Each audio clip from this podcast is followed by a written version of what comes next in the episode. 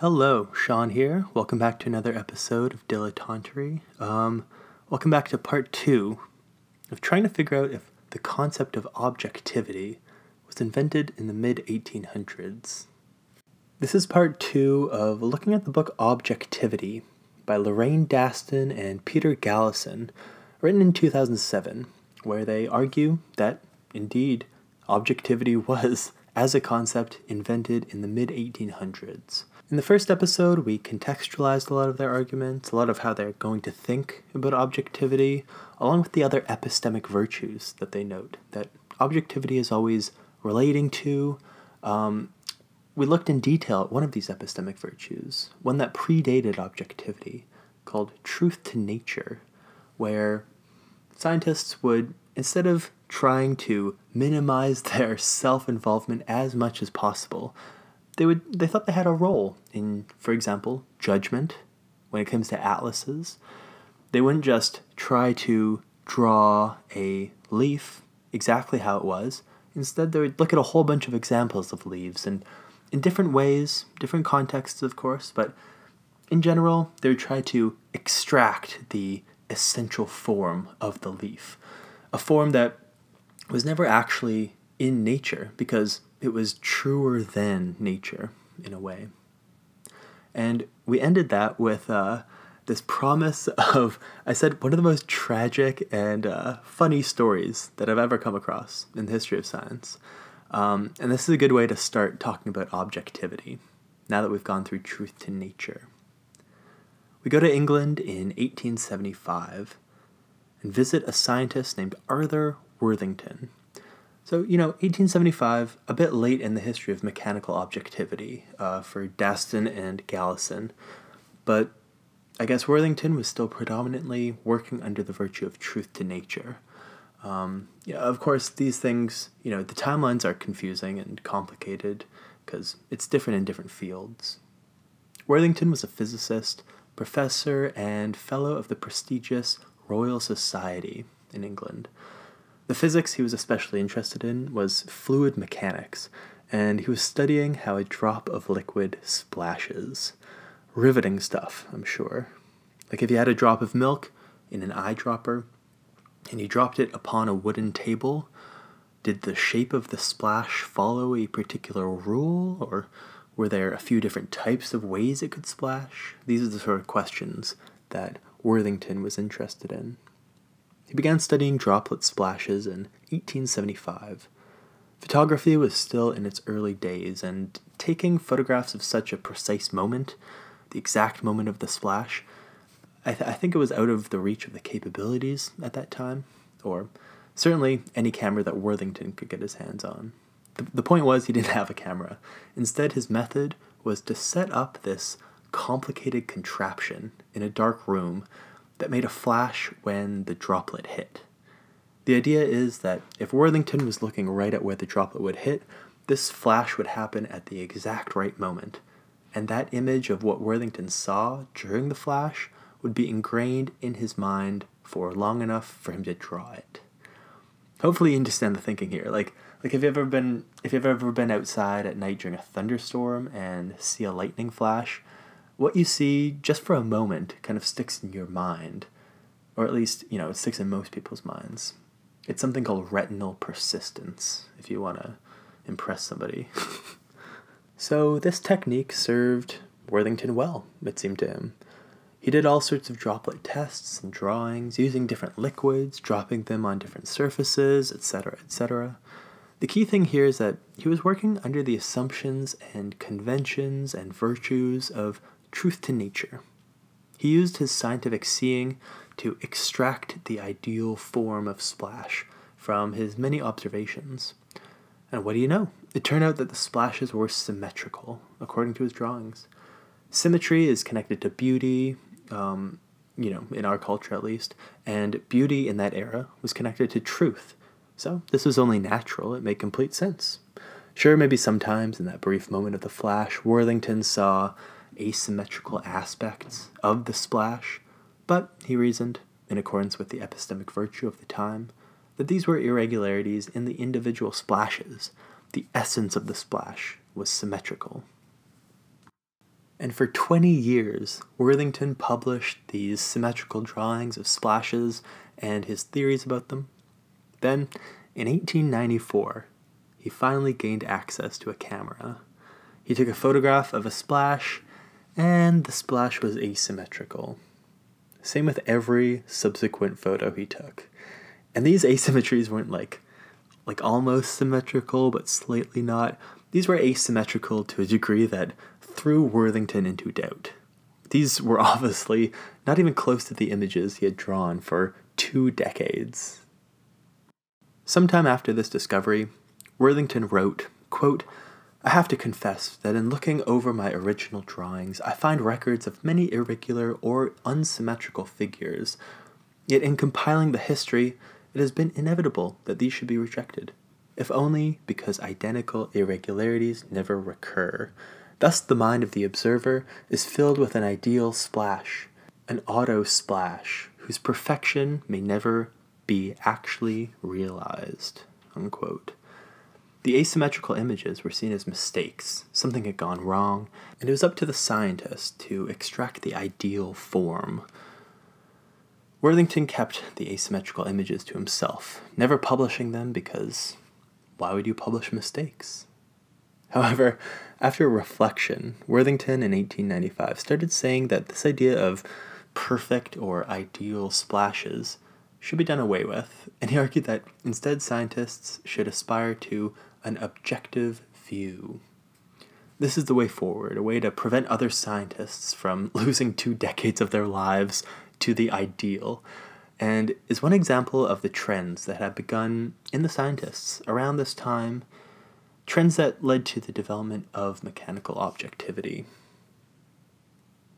Daston and Galison tell another story from a decade after Worthington got his camera. It concerns two histologists, people who study bodily tissues, Santiago Ramon y Cajal from Spain and Camillo Golgi from Italy. In 1906, they both won the Nobel Prize for Medicine, sharing it. However, this sharing was not brought on by amicability. it was a result of a friendly decision. The two histologists really did not like each other. It was a dislike with an origin, as far as I can tell, in histology. These were scientists who fundamentally disagreed about science to a level that it became personal. It wasn't a personal dislike raised to the level of science. Well, there was a bit of personal stuff. Golgi thought Cajal had benefited from a technique he pioneered to make the nerve cells of the brain visible. But most of their disagreement uh, seems to be due to a difference in orientation, in framework, or maybe it's better to say in epistemic virtue. In fact, it's kind of funny.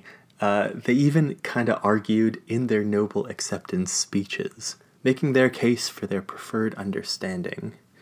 Their disagreement had to do with the brain and neurons. Cajal argued for a view of the brain in which neurons had a distinct individuality. They were autonomous and communicated with each other via gaps, like other forms of electricity. Golgi had a more holistic view of the brain he didn't think neurons could be seen as fully individual and autonomous, because when he looked at a brain up close, through a microscope, he saw that the neurons were entangled with each other by the smallest, finest tendrils of their axons. You, you know, essentially, at a very small level, they were entangled with each other. And Golgi thought they couldn't be untangled. They couldn't be thought of as complete individuals. He thought neurons, entangled in this way, formed a network or net, and this is what scientists should look at when analyzing the brain, not merely individual neurons. Daston and Galison chose this dispute for an example because images were a major factor. They both disliked the images the other had produced, accusing them of inaccuracy. Cajal was more representative of the burgeoning epistemic virtue of mechanical objectivity, using a method where chemicals were injected into the specimen that highlighted the nerves exactly as they were in that specimen, while Golgi was still primarily operating with reference to the virtue of truth to nature, since he claimed to have drawn his specimens exactly as nature shows it, or whatever, while doing all those things we talked about last episode. Arranging and injecting dead specimens in particular ways, using his scientific sight to simplify the images, extracting ideal or characteristic forms, stuff like that. So, not really exactly as nature shows it. They both brought their own images to the Nobel ceremony and argued their case in their acceptance speeches to the audience and the glowering disapproval of each other, presumably.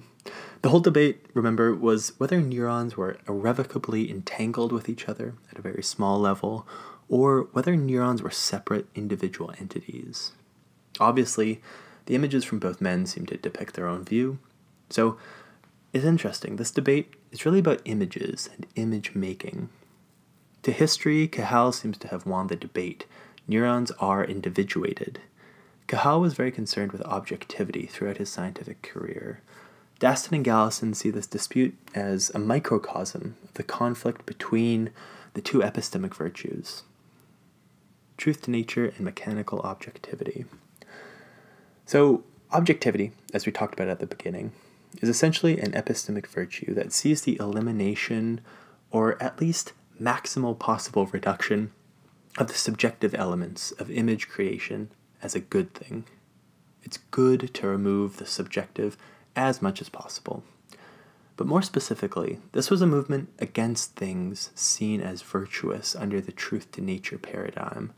Under mechanical objectivity, quote, to be resisted were the temptations of aesthetics, the lure of seductive theories, the desire to schematize, beautify, simplify.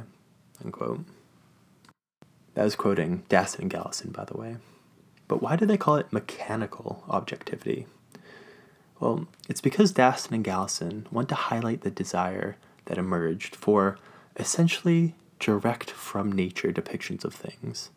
Like, scientists were freaked out about letting any any element of subjectivity enter their image making process because they were made aware of the mistakes of the era where truth to nature predominated, like Worthington's droplets. Scientists began developing techniques that would directly transfer nature onto the page with human involvement ideally only of mechanical nature, you know, like like robotically following protocols, that sort of thing, Make, making the uh, making the scientist obey some sort of algorithm. An example, in some contexts at least, is wax molds. If there's a mechanical procedure developed to press, let's say, leaves into wax, and then have that as a model of the leaf, then that's sort of like nature being transferred directly onto the page, seemingly without human involvement, without any human tampering, right? This was seen as objective. Nature directly putting itself onto the page. Humans, you know, kind of idly standing by, maybe maybe pressing the leaf on as carefully, mechanically, robotically as possible, um, but you know, all the subjective elements are tampered as much as possible. Of course, this is an obvious shift to depicting individual specimens rather than characteristic or ideal types. And when technology like wax wasn't available, sometimes the goal would be to turn the illustrator into a machine. Like tracing objects exactly was another method for directly putting nature onto the page. Daston and Galison say, quote, While much is and has been made of those distinctive traits, emotional, intellectual, and moral, that distinguish humans from machines, it was a 19th century commonplace that machines were paragons of certain human virtues. Chief among these were those associated with work, patient, indefatigable, ever alert machines, would relieve human workers whose attention wandered, whose pace slackened, whose hand trembled. Instead of freedom of will, machines offered freedom from will, from the willful interventions that had come to be seen as the most dangerous aspects of subjectivity. Unquote. Speaking generally, not just about image creation, instruments that recorded things without human involvement were seen as good during this period, like a thermometer, for example. It tells the same temperature if you're there or not. Daston and Galison stressed that this wasn't sufficient. A certain type of scientist had to be developed too. A scientist who was self restrained and not given to interpretation. Right? In other words, it wasn't just enough to have certain technologies, right? There needed to be a scientist that matched. The goal, kind of the motto of mechanical objectivity, was to let nature speak for itself. This led to the artist having more power, rather than the ideal being the artist becoming a tool for the scientist. Rather than four eyed sight, the new paradigm meant that artists were supposed to provide checks and balances. They were supposed to keep the scientist from speculating, idealizing, etc. Quote, an effective illustrator came to embody an essential component of a composite scientific self, that part of the self capable of amplifying the moral no that nature whispered against the scientist's much loved hypothesis. Unquote. An interesting part of that quote is amplifying the moral no. Usually we conceive of morality as something applied to reality, applied to what is, right? So there might be the assumption that objectivity relies upon a foregoing of morality, giving up morality.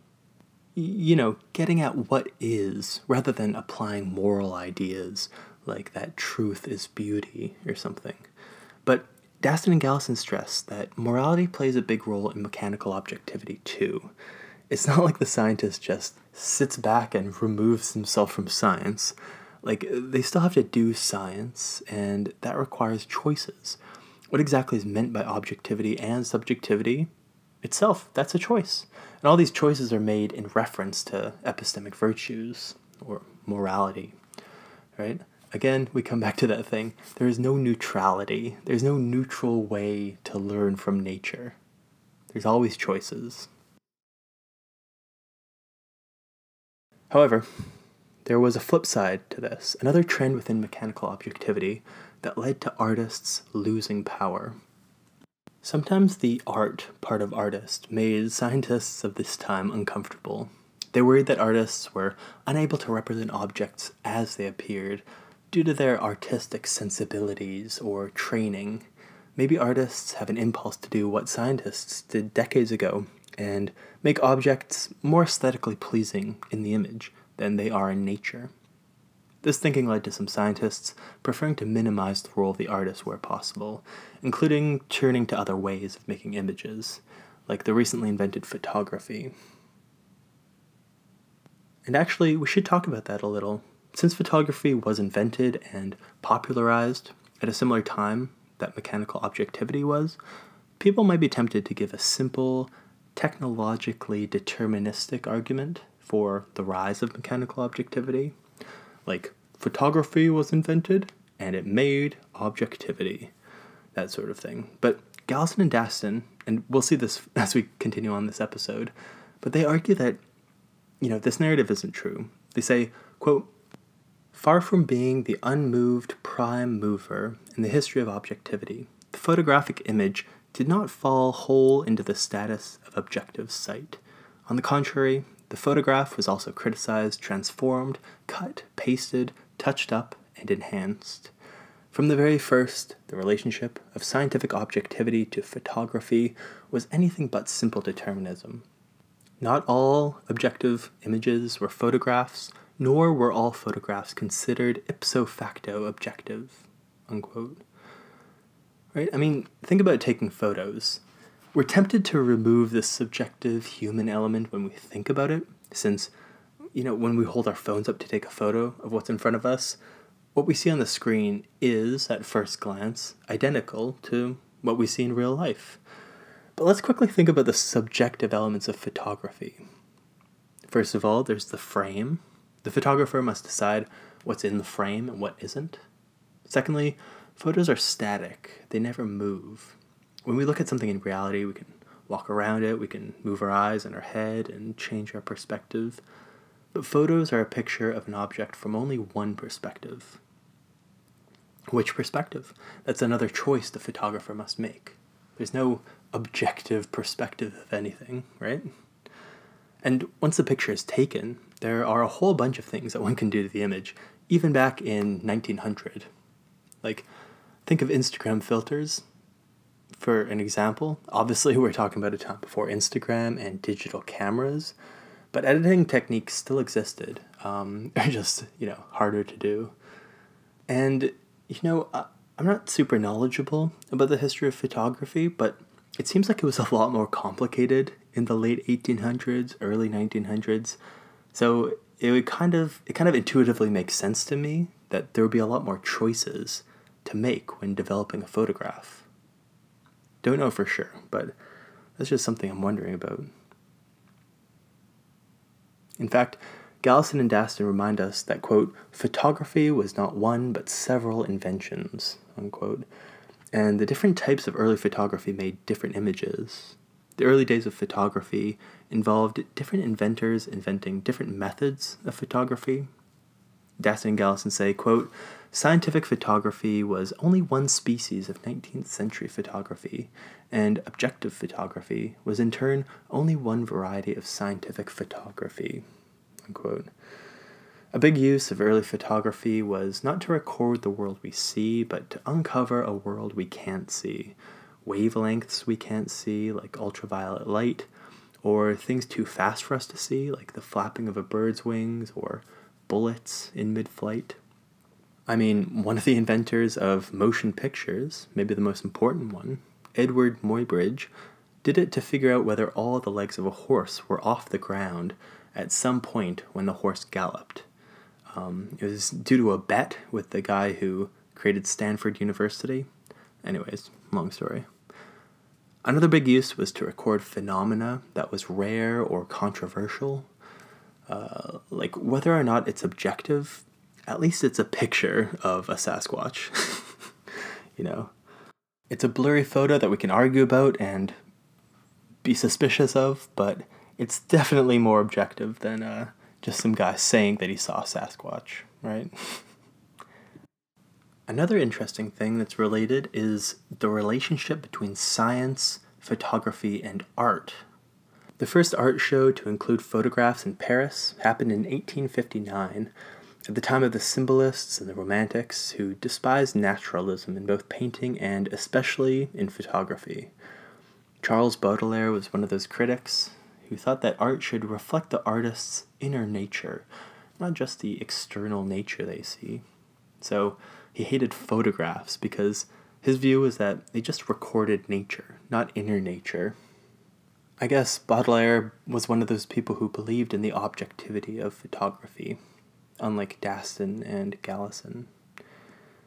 But other artists and critics thought otherwise, because, I mean, anyone who's dabbled in photography, not, not doing it, just looking at it, can see the personal in the photographs, right? There's a big important word everyone knows for this phenomenon. It's called style, right? But this exact thing that many artists and art critics craved the personal touch, style, subjectivity. That's the exact thing that scientists were trying to avoid at this time. So, along these lines, a split formed in how people thought about photography the split between artistic and scientific photos. Objective mechanical photography was understood to be a subset of photography in general. During Truth to Nature, and before that, art and science were mostly collaborators, but in the era of objectivity, they diverged in more areas. Scientists would say that their goal is to remove the self, while artists say that their goal is to inject their self. If you paint a picture of a house and it looks exactly like the house in real life, what's the point of painting it? Just look at it, dude. Daston and Galison say that since the era when objectivity was at its height, there have been many doubts in many fields about how objective scientific photography really is. They say, quote, Historians of photography point out the considerable skill and judgment required to make a photograph. Nature emphatically does not paint itself by itself. Historians of art call attention to the aesthetic context that shaped the making and seeing of photographs, even scientific and medical ones. Historians of science note that 19th century photographers and scientists and their audiences were perfectly aware that photographs could be faked, retouched, or otherwise manipulated. Almost any article of the period on how to make a photograph for scientific purposes gives pages of detailed, difficult instructions, it required effort and artifice to persuade nature to imprint its image. Unquote. Thinking about this becomes clearer when we remember the context that mechanical objectivity emerged within. It emerged as a reaction to truth to nature. The main concern with mechanical objectivity was to create images in science that hadn't been biased in some way by the scientist's preconceptions or idealization.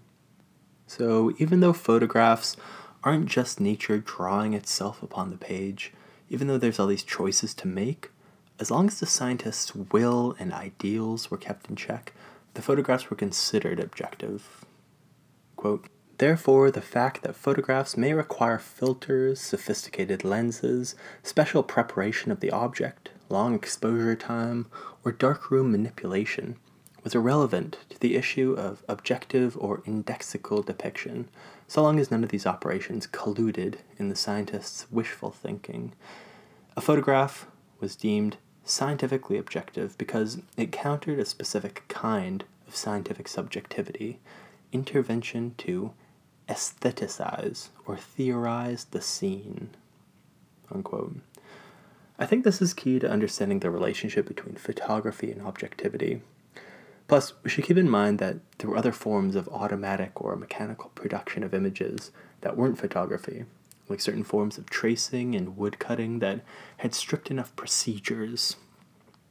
Another technology, or, well, not really a technology, but another technological concept that had an important relationship to mechanical objectivity was machines. We mentioned this a little bit earlier, and it's right in the name, of course mechanical objectivity.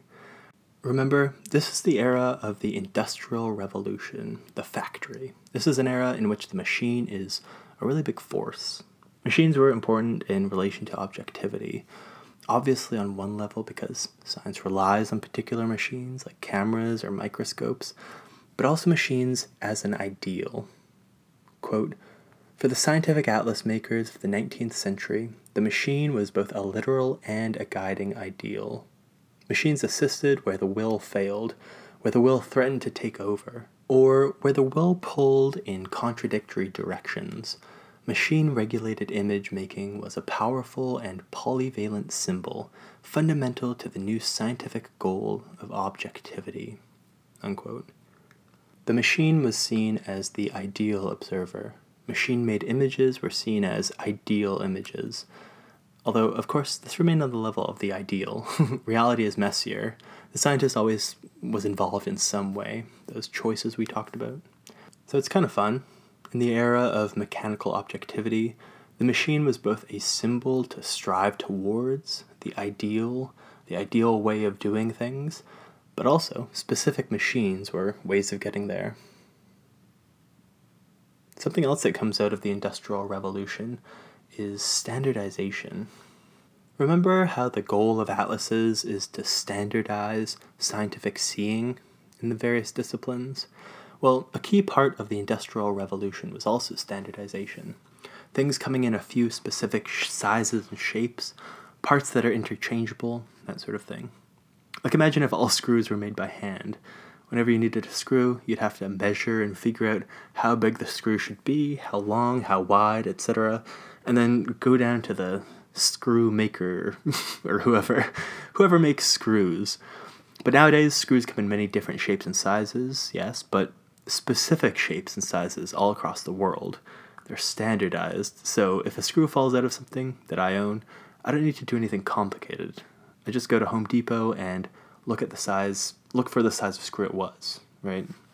Standardization like this is found in all sorts of different areas of life, but it makes things a lot easier. It makes the industrial global economy function. It's necessary for mass production. So, scientists at this time would sometimes point towards industrial standardization as the ideal form of standardization, what atlases should strive to achieve. It's a little tangential, but I thought it was interesting. Um, I'll just read a quick passage from Daston and Galison. They say, quote, The machine provided a new model for the perfection towards which working objects of science might strive, echoes of the popular fascination with the ubiquity and standardized identity of manufactured goods crop up throughout 19th century scientific literature. Following Herschel, James Clerk Maxwell even used the mass production of identical bullets as a metaphor for atoms too similar to be distinguished. The identical form of bullets suggested a maker, and for Maxwell, the identical form of atoms pointed to a maker. Though often lost on moderns who fetishize the handmade, there was, in the 19th century, an aesthetic pleasure in identical objects. Unquote. How funny is that? Like, I would never have expected that last part because of the attitude that I see so much more that disdains the similar, the mass produced. But, but it does make sense that at the beginning of mass production, there would be an attitude like that but it's still funny to imagine. Like, I really just want to take somebody out of the 19th century and bring them to like an IKEA or a Walmart where they just like start weeping and fall to their knees because of all everything looks the same. Is everything's mass produced. Uh, it's really interesting to see the changing of aesthetic values like that, like so drastically. Actually, something I've noticed reading this book, um, that I've been thinking about a lot is that is how aesthetics, visual art, and scientific image making evolved in this time. Sometimes hand in hand, sometimes having opposite reactions to the same thing. Like the artistic movement known as realism arose at about the same time as the first stirrings of mechanical objectivity in the 1840s. And I wonder if that's not just a coincidence, if they have shared causes. And then when objectivity really became prominent in science, realism in art had faded and impressionism and post-impressionism was a big thing. You know, getting their way to things that were much less realistic, like cubism. As you can see, I don't have any clear thoughts on this. Let me know if you do though. I just I feel like there's some might be something there. Just guessing, but I think that the invention of photography played a role here although a complex role, of course. Anyways, one part of the book I loved was Daston and Galison's overview of the history of scientific analysis of snowflakes. Snowflakes and fingerprints are, I think, the two main go to examples for things that have a high level of individuality, right? No two snowflakes are the same. So, of course, it'd be something to look at to see how scientists throughout history have dealt with the issue of the individual versus the type, the specific and the category, the you know variety and organization, stuff like that. Obviously, it's better to read the book so you can see the pictures of the snowflake drawings, but there's still some interesting stuff to mention. Scientific drawing of snowflakes goes all the way back to the 1600s. One great example of truth to nature they mention is an 18th century scientist who drew snowflakes in various shapes but always symmetrical, except for two. He added an apologetic footnote quote, Number 57 and 84 are anomalous figures of snow, of which there is an infinite variety that may be observed. Unquote.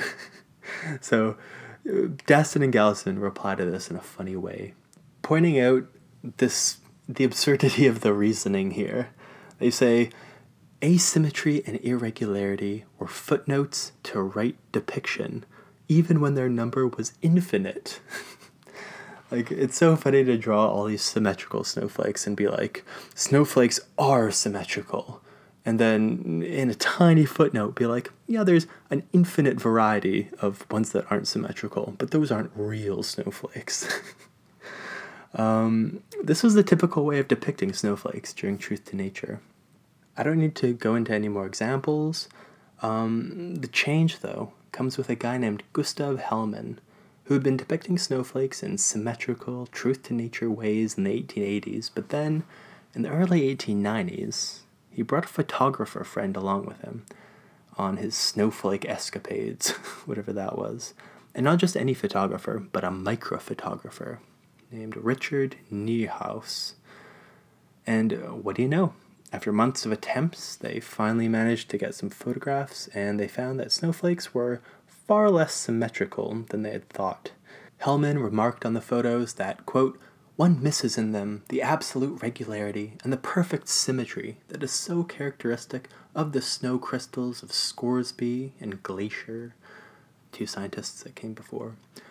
One had become used to such a mathematical regularity in the building of the snow crystals and is now a bit disappointed not to find it here. But it is precisely in this departure from ideal forms and schematic figures that we find real pictures as nature presents them to us. Unquote. So you can see how this sort of thing was happening in different disciplines, right? Snowflakes, water splashes.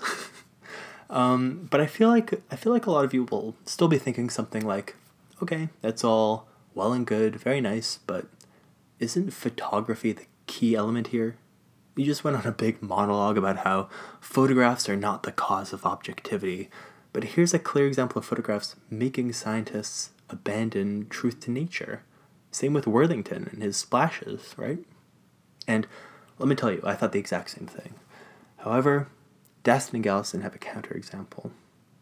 Right at this time that Hellmann and Niehaus were taking their photos of snowflakes in Europe, another guy named Wilson Bentley was doing the exact same thing in Vermont. These photographs actually became super popular, spreading around the world, but his photos showed symmetrical snowflakes. And it's funny, Hellmann and Niehaus really didn't like the fella. Niehaus said, quote, in many images, Bentley did not limit himself to improving the outlines. He let his knife play deep inside the heart of the crystals, so that fully arbitrary figures emerged. Unquote. arbitrary here meaning not as in reality. Right? Not obviously it wasn't arbitrary because they were all symmetrical. Niehaus also disliked the fact that Bentley used black backgrounds for the images because the typical reader would assume that it was what is known as dark field illumination, a technique where the background is black to highlight the microscoped object. But in fact, Bentley had made the images first and then just put them on a black background later. This all gets very technical and complicated. Read the full book if you're interested. But the point is that Bentley used photography without it leading him towards mechanical objectivity. As Daston and Galison say, quote, merely using photography could not cure diseases of the will, unquote. Another way of saying this is that two identical photographic plates can be developed in different ways, like one can show finer details than the other, for example. You know, there again, all these you kind of have to explain 1900s photography to explain how you can get different ones. It's it's complicated. Another point against the objective nature of photography is that color photography wasn't invented at this time. Of course, you can add color afterwards, but there were only a limited number of colors, and apparently, woodcuts, if done well, were better at picking out parts of complex things than black and white photos. But here's where it gets really interesting. Sometimes a scientist, in the era of mechanical objectivity, still preferred the photograph since it minimized human intervention, even if the result was less clear. Daston and Galison have a great way of summarizing this that sounds contradictory if we hadn't added all this context. They say, quote, accuracy was to be sacrificed on the altar of objectivity, unquote. You know, here we're starting to see a little bit of the beginning of why objectivity wasn't uh, didn't remain at the peak. You know, th- there was another epistemic virtue to follow it. Elsewhere, Daston and Galison say, quote, Objectivity was costly. In different contexts, it demanded sacrifices in pedagogical efficacy, color, depth of field, and even diagnostic utility. The shift from the object as type to object as particular was long and hard, the sacrifices painful. Mathematical models, symmetry, and perfection had to be left behind. So had the hard won knowledge of fellow scientists. Unquote. These sacrifices they talk about make it a lot more meaningful to me that so many scientists adopted this new epistemic virtue so quickly. Uh, it seems obviously over decades, but yeah, throughout this, it's it was really striking to me how different the two epistemic virtues are truth to nature versus objectivity. Quite different ways of thinking. So, yeah, they had to sacrifice a lot. But we're still not done talking about photography. There were others who opposed photography on the grounds of objectivity because they thought that woodcuts were more objective due to those reasons I mentioned. It's easier to show detail. This debate of photography versus other ways of making images, like illustration and woodcuts, it was a very big part of this shift into objectivity, not as a cause, but as a constant issue that continued to crop up. And often there would be a mixture, like like drawings with photographs to keep the artist in check, or photographs that were engraved by a separate person afterwards, a second eye to spot any idealization or prejudice in the photos. It was all about which method was more automatic, which one had the least trace of subjectivity. Daston and Galison go deep into the specifics of all these different methods and how photography affected specific fields, like microphotography is important for many fields, and it comes with its own set of problems and debates. Like often moving the microscope around would be necessary to get an understanding of the specimens because looking through a microscope it's it's a level that you're not familiar with, right? You you have to move it around to get a full sort of understanding. But with a photo, it's just a static thing from one perspective, right? Like that choice of where to take the photo from kind of uh, has different dimensions in microphotography. Mm, they just add a lot more depth to this conflict between photographs and other methods of image making. If you're interested, read the full book. They say, quote, objectivity did not imply photography. Photography did not imply objectivity. Photography did not create this drive to mechanical objectivity. Rather, photography joined this upheaval in the ethics and epistemology of the image. Unquote.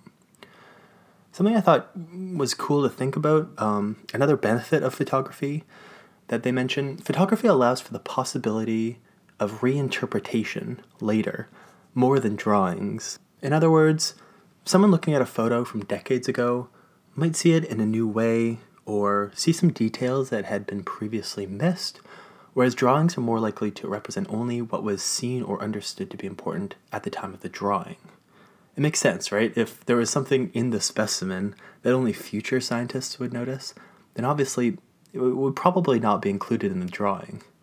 Like, we can think back to Truth to Nature um, when thinking about this.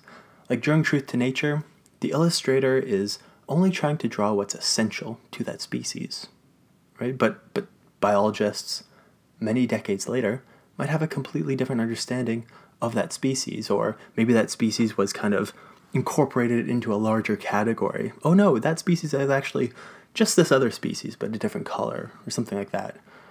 But the point is that illustrators and scientists working together would only put on the page what they thought at the time was essential. Whereas with a photograph, there's a there's a higher chance of it capturing something in the image that they don't really pay attention to at that time. The scientist just doesn't even notice it, but later on, it's noticed.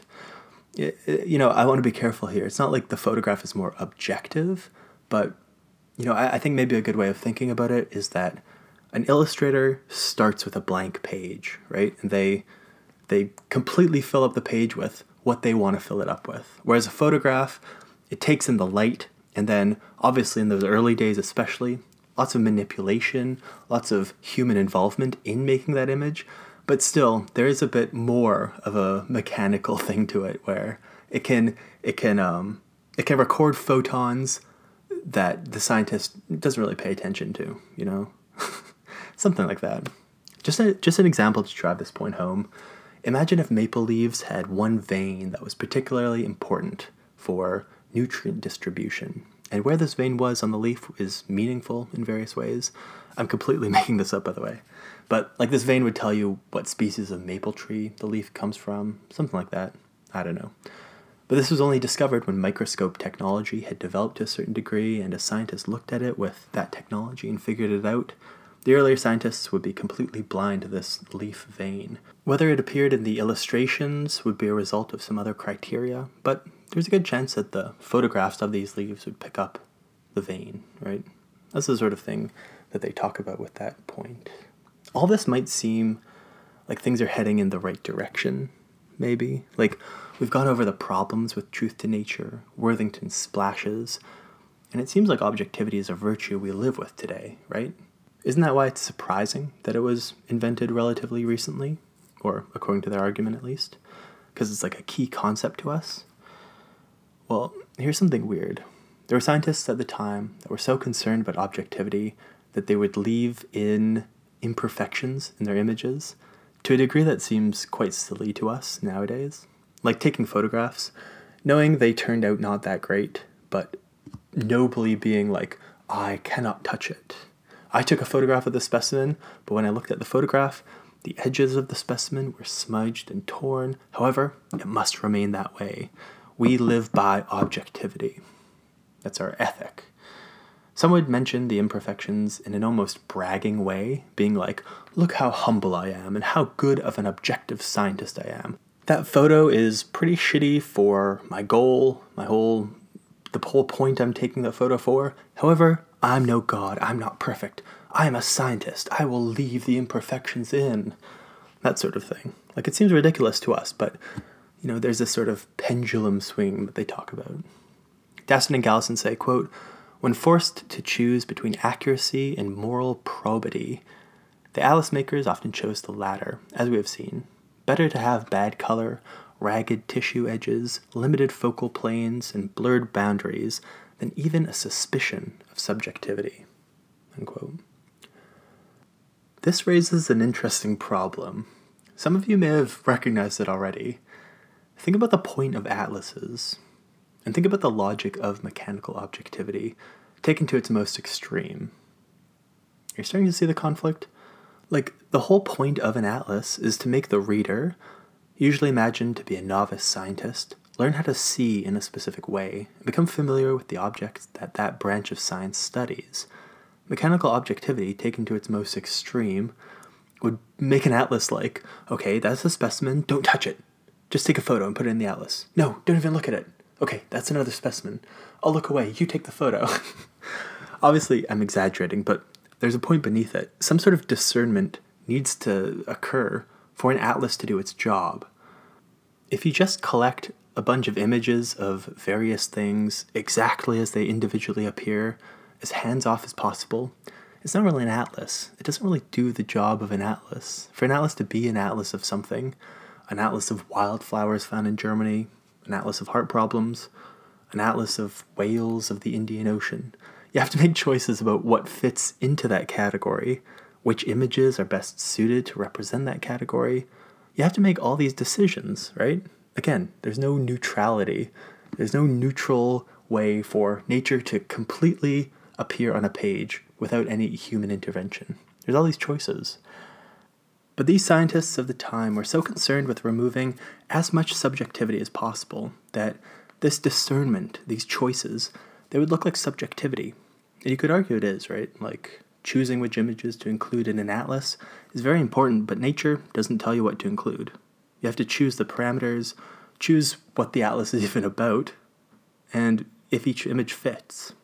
They came to a tenuous resolution. Quote, the atlas makers who pursued mechanical objectivity worked out a precarious compromise. They would no longer present typical phenomena, or even individual phenomena characteristic of a type.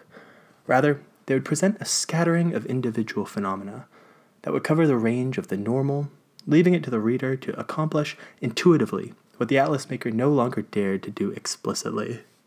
Researchers assiduously sought to acquire an ability to distinguish at a glance the normal from the pathological, the typical from the anomalous, the novel from the known. Unquote. One takeaway from this is that mechanical objectivity, like a lot of ethical virtues, is always an ideal to strive towards, but not one that can be fully attained. But still, this tension did undermine the authority of the atlas maker somewhat, since the natural question, if removing the self from the production of the image is the goal, the natural question is why does it have to be some fancy scientist guy making atlases? Huh? Why can't me and my buddy Carl make one? He's a really good drawer. of course, we know the answer to that. Mechanical objectivity is an ideal that can never be fully achieved, but I doubt everyone understood that nuance. As usual. But this sort of tension existed even among people who did understand that nuance, even among the most prolific scientists of the time. Because if objectivity is an unreachable ideal, then shouldn't we try to figure out how far we need to go? right? Shouldn't we be objective about objectivity? If we can't reach it, shouldn't there be procedures to show you how far you should go? I mean, that's just one question. We'll see all the issues that crop up, all the issues that led to a new epistemic virtue taking its place. But first, we have a lot more to dig into concerning objectivity. Another reason scientists began to cast doubt on truth to nature in the 19th century was due to the pace of scientific progress. To the scientists of the time, it seemed like 19th century science was moving at a much faster pace than in the preceding centuries. This makes sense to me intuitively. Obviously, technological progress was heightened since this was the era of the Industrial Revolution, and that combined with companies hiring scientists to develop novel theories that could lead to profit, probably that was a big factor. I don't really know though. And it doesn't matter how true it was, the point is that scientists felt that science was moving at a faster pace in the 19th century. And science moving at a faster pace often involves the discarding of theories previously assumed to be true. This led to less confidence in the current theories for things. Scientists of this time were always saying things like, okay, just keep in mind that this is the theory right now. It'll, it'll probably change, so just a heads up. Scientists talked a lot more about hypotheses than theories, for example. Or say things like, man is made for the search of truth and not for its possession meaning the complete truth is unattainable, but we much must try, right? Just like objectivity. In other words, the permanence of scientific truth was threatened by the speed of scientific progress. Think about how this would threaten truth to nature, right?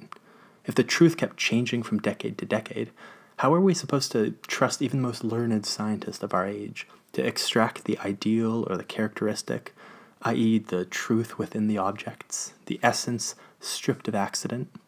The same scientist 10 years later might extract a completely different ideal image, right? It's interesting. During the period of truth to nature, this recognition of scientific progress overturning existing theories was increasingly recognized, but it was kept in check by the belief that only certain sciences, like botany and chemistry, were changing in this way, while other sciences remained more solid, like a foundation. Sciences like how celestial bodies moved, or optics. At some point, this sturdy foundation was shattered, or at least made more wobbly, in other words, this skepticism spread to more and more fields, fields that had seemed sturdy before. Daston and Galison say, quote, It is difficult to date just when the perceived progress of science accelerated to the point of causing vertigo for its practitioners. Unquote. Fun way of saying it. And it wasn't just new theories either, or uh, legitimate criticisms of existing ones, like Henri Poincaré questioned some of Newton's foundational claims in the late 1800s. But there's also this thing that happened sometimes where old theories that had been discarded were kind of revived. They come back from the dead, like um, like the wave theory of light, for example. People started to be like, wait, maybe they were onto something with that. The point is that scientists became a lot more cautious and treated even the most sturdy theories with more suspicion. It was with this in the background when scientists started talking about objectivity and its twin, subjectivity. Daston and Galison look into the history of the two terms and discuss this late 19th century adoption of the two terms in a lot more detail. It involves the famous philosopher Immanuel Kant. Turns out the scientists of this time adopted and adapted the two terms from Kant. However, this process was very complicated and unraveling it brings us back to that third important thing, always tied up with objectivity and subjectivity, the self. And we'll start next episode talking about that.